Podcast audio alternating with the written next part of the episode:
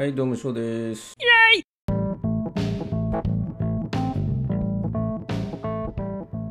はい、これ記事でね、あの、まあ、レクサスの営業マンの話が出てたんですけど、まあ、これ、たまたまね、あの、対象レクサスの営業マンになってるんですけど、結局、あの、物を自分たちの自分の商品の話をしないっていうね、えーそういう、まあ、営業マンの話ですね。車の話をしないっていうね。じゃあ営業の話、営業マンは何の仕事をするんだっていうのは印象を残すのが仕事ですよという。うん、まさにそうかなと思ったりしますね。先日なんかあの保険会社の話したと思うんです生命保険の会社のね、えー営業マンの話もしたと思うんですけど、でこの車の話も似てるんですけど、えっと、商品の話をしてしまうとね、やっぱりね、あの、残らないんですよ、印象には。また売り込みに来たしか思わないし、初めて会った人に、ね、高いものを見せられて買うかって言ったら買わないですよね、正直ね。うん。ね、かといって、いろいろと説得されて、根負けして買うっていうのも、いいイメージはないわけですよね。うん。で、私も実はタイプとしては、あれなんですよ。法人営業してる時も、自分の商品の話はしなかったですよね。はい。まあ、うん。既存のお客さんの、なんていうのかな。既存のお客さんの話っていうか、引き継いだ時であれば、えー、まあ、世間、世間話っていうのは変ですね。うん、とにかく、あの、どうですか、その人たちはどどんな状況で、過ごしてらされてるのかとかっていう話とか、と海外でのそのリサーチのね、マーケティングの話をシェアしたりだったりとか、とにかく今自分が売ってるとか売り込みで、あの、フォーカスして売ってる商品の話は一切出さない。うん。で、その人が、えっと、それって、どれぐらいで、あの、利用できるんですかって聞いたときには、いくらぐらいです、になってますよねっていうような話をする程度で、深掘りもしない。とにかくその向こうが、あの、買いたいと思った時が売れる時なんですよね。で、その売りたいと思うタイミングっていうのは、こっちの、こっちでそれをプッシュするんじゃなくて、向こうの意思でその言葉が出るのを根気よく待つっていうのが多分一番だと思うんですよね。それを出してきた時が多分、印象が残ってるわけなんですよね、営業マンにね。買いたくない人に、この人から買いたくないって言った時にいくらですかとか、まず絶対に人は言わないですからね。うん。で、問題なんですけどね、あの、私、こう、私は、その、えっ、と、アメリカのね、あの、営業と日本の営業で違うところっていうのはここがあって、アメリカの営業マン、あの、これね、日本人が言うアメリカの営業マンっていう、あれなんで、あの、個人的な感想として聞いてもらいたいんですけど、日本人が受けているね、あの、アメリカ人の、えっと、ザ営業マンっていうのは、とにかく強引です。イケイケな感じ。えっ、と、今買わなかったら損するよ的なね、すごい強引に売っていく、で、数字にしていくっていうのが、あの、アメリカの、えっと、営業マンの印象で、でも実際に、まあ、テレマーケティングでもね、そんな感じです。こと断ると、えっ、と、こんなにいい、何、ディールなのに断っちゃうんだ、みたいな、捨て台詞を吐くんですよ、みんな。うん。で、あの、例えば、えっと、なんていうのかな。何かを解約したいときですよね。えー皆さん、その解約するとき理由聞きたいですよね。で、日本の場合だと丁寧に聞くけど、向こうはね、丁寧じゃないんだよね。あそのなだ丁寧な人もいると思うんですけど、丁寧じゃないことの方が多かった。うんななんで解約するの？って言ってね。えーで、あの、あんまり満足してないですよ。なんでって言うんですよね。どこがって、そんな感じに聞いてこられることよくあった。で、それで、あの、その理由を言ってね、えーそれを、そこからまた覆して、あの、継継続させようとする努力するんですけど、私はね、それが好きじゃなかったんですよね。うん、もうね、やめようかなと思ってるところを引き戻ししても、結局やめますよ。それはあの退職しようとしてる部下を、上司がすごく引き止めた結果、あのー結局、なんていうの？結局、ちょっとね、ちょっと続けるけど、それでもやめたっていうね。でまあ、例えば、サブスクでね、月額でサブスクしてるところで、サブスクしてるんだったら、そのちょっとでも伸びた間のお金が入るからいいかもしれないけど、でも、最終的にいなくなるわけなんだから、あの、あんまり意味はないですよ。うん。だからその人が生産してくれることを考えたとしても、すでにね、やめようかなって思ってる時点の時に、えー、その生産にフォーカスなかなかできないしね。うん、じゃあその人がこういう問題があるから、えー、やめようと思うっていう問題を、じゃあその1ヶ月2ヶ月のうちに解決できるのかって言ったら、まず多分できないと思うんですよね。その人がもし会社の文化が好きじゃなかったら、その文化を1ヶ月のうちにね、じゃあ直すことができるのかって言ったらできないと思うんですよね。うん。だから引き止める、引き止めても意味がないっていうのがあると思いますね。で、その、このうん、なのでその、そういうところがね、アメリカのその営業のやり方で好きじゃないところはそういうところでしたね。まあ、もしかしたら海外のやり方はそうなのかもしれない。で、日本のやり方もそういうとこあるかもしれないんだけども、でも私はその時間をかけて、えー、営業していきたいタイプなんだけども、これをね、やっぱね、会社がね、あの待ってくれるかっていう問題があるんですよ。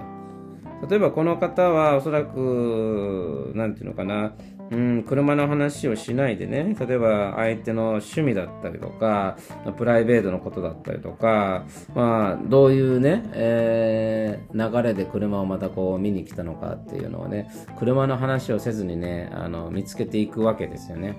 うん。で、きっと、この人はきっと上手だから、多分初日にね、もう印象を残せちゃって、でその人がその日のうちにあの買いたいと思わせるのか。で、まあ、また次にねつなげて2回目で買いたいと思うのかっていうのねあるといろいろとあると思うんですけどあの例えば今のところねどこに入ってもあれですよね、え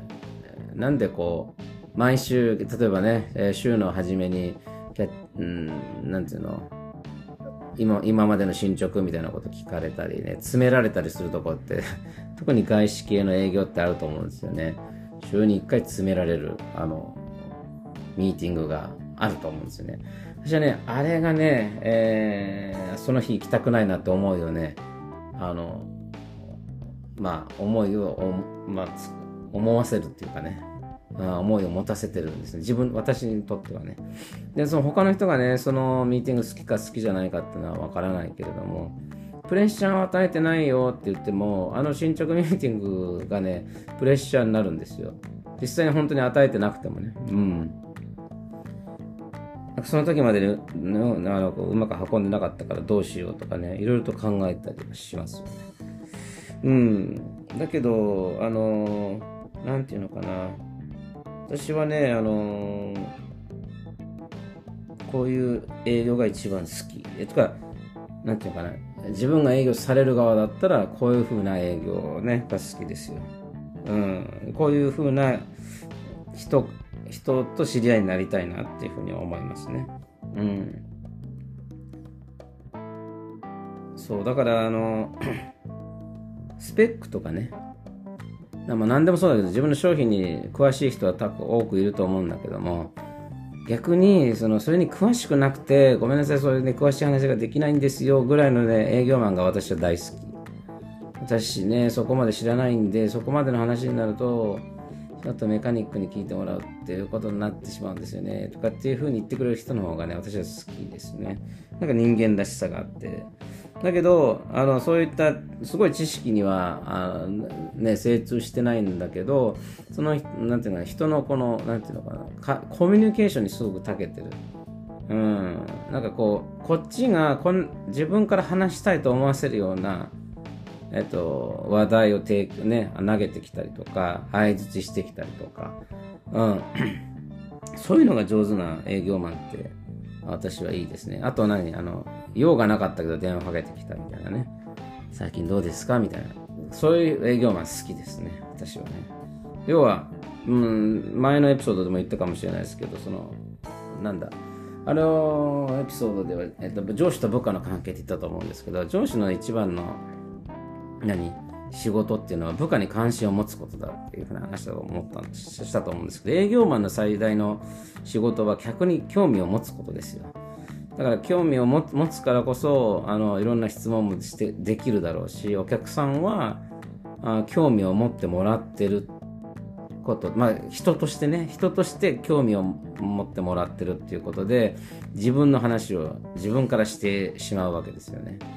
でその話の中ではじゃあこの人はこういう今背景があってこういう車がねこれは車ですこういう車が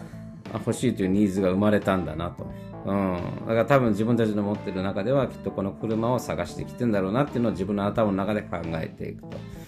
で、あの、話の中で、あの、どんなのがいいですかねなんて聞かれたら、おそらくこれですかねっていうふうな、そこで初めて車のね、あれが出てきているんじゃないかな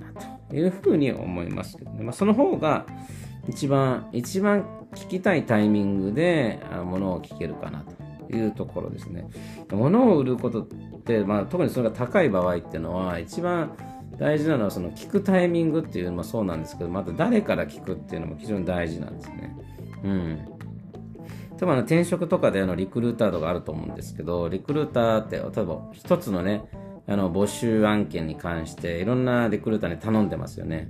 だけどその紹介が自分がすごく昔から仲良くやってるリクルーターからの紹介されるかすごく初めてであのちょっとなんか話がねあの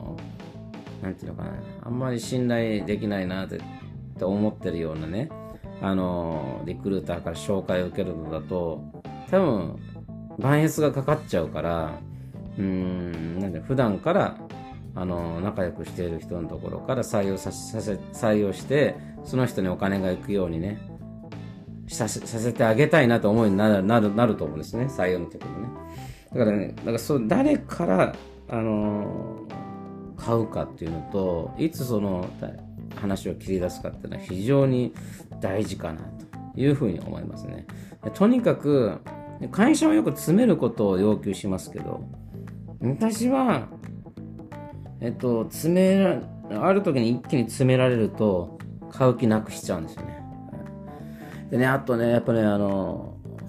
生命保険会社とかでね、惜しいなと思うのはね、じゃあ買おうかなって思った時に、ちょっと相談しますって言うと、いついつまでね、返事がないとこれができないんですよっていう会社がね、多い。うん。多い。だからね、このディールはこの時までしか聞かないんですよっていうのはね、あれ好きじゃないんですよね。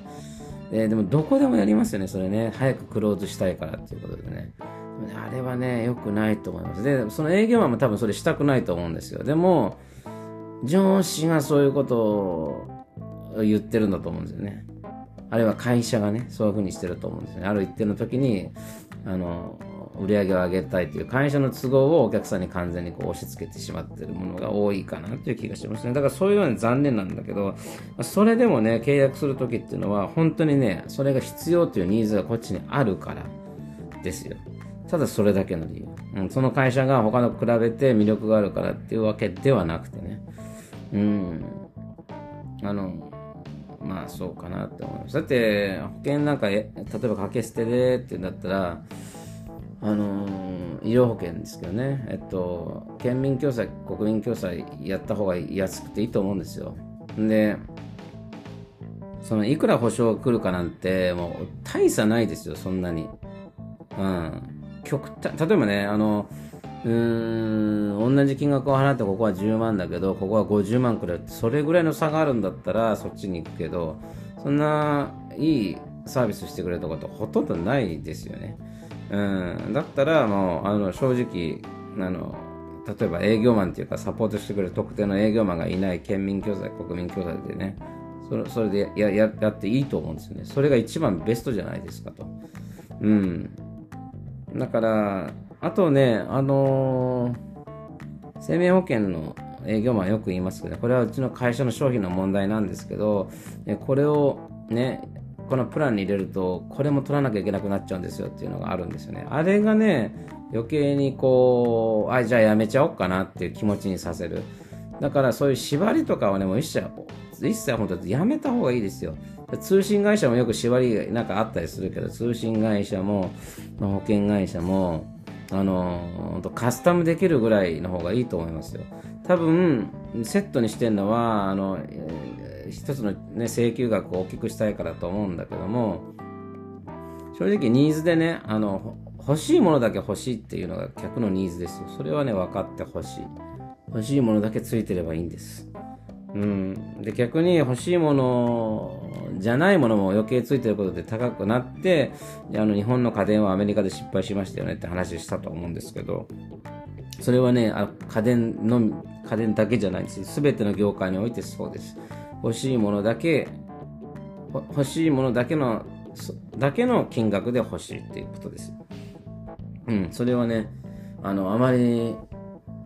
そういう素直なビジネスが一番だと思いますよ。まあもちろんその、えっと、買わない人が出た時にね、大きく、大きく下がっちゃうかもしれないけれども、じゃあ、けん、うん、なんていうのかな、あの、人がいなくてもね、あの、県民共済、国民共済、売れるわけだから、それなりにね。うん、だから、本当に必要なものだけ揃えていたら、この世から消えることはないですよだ。からそれをね、あのどの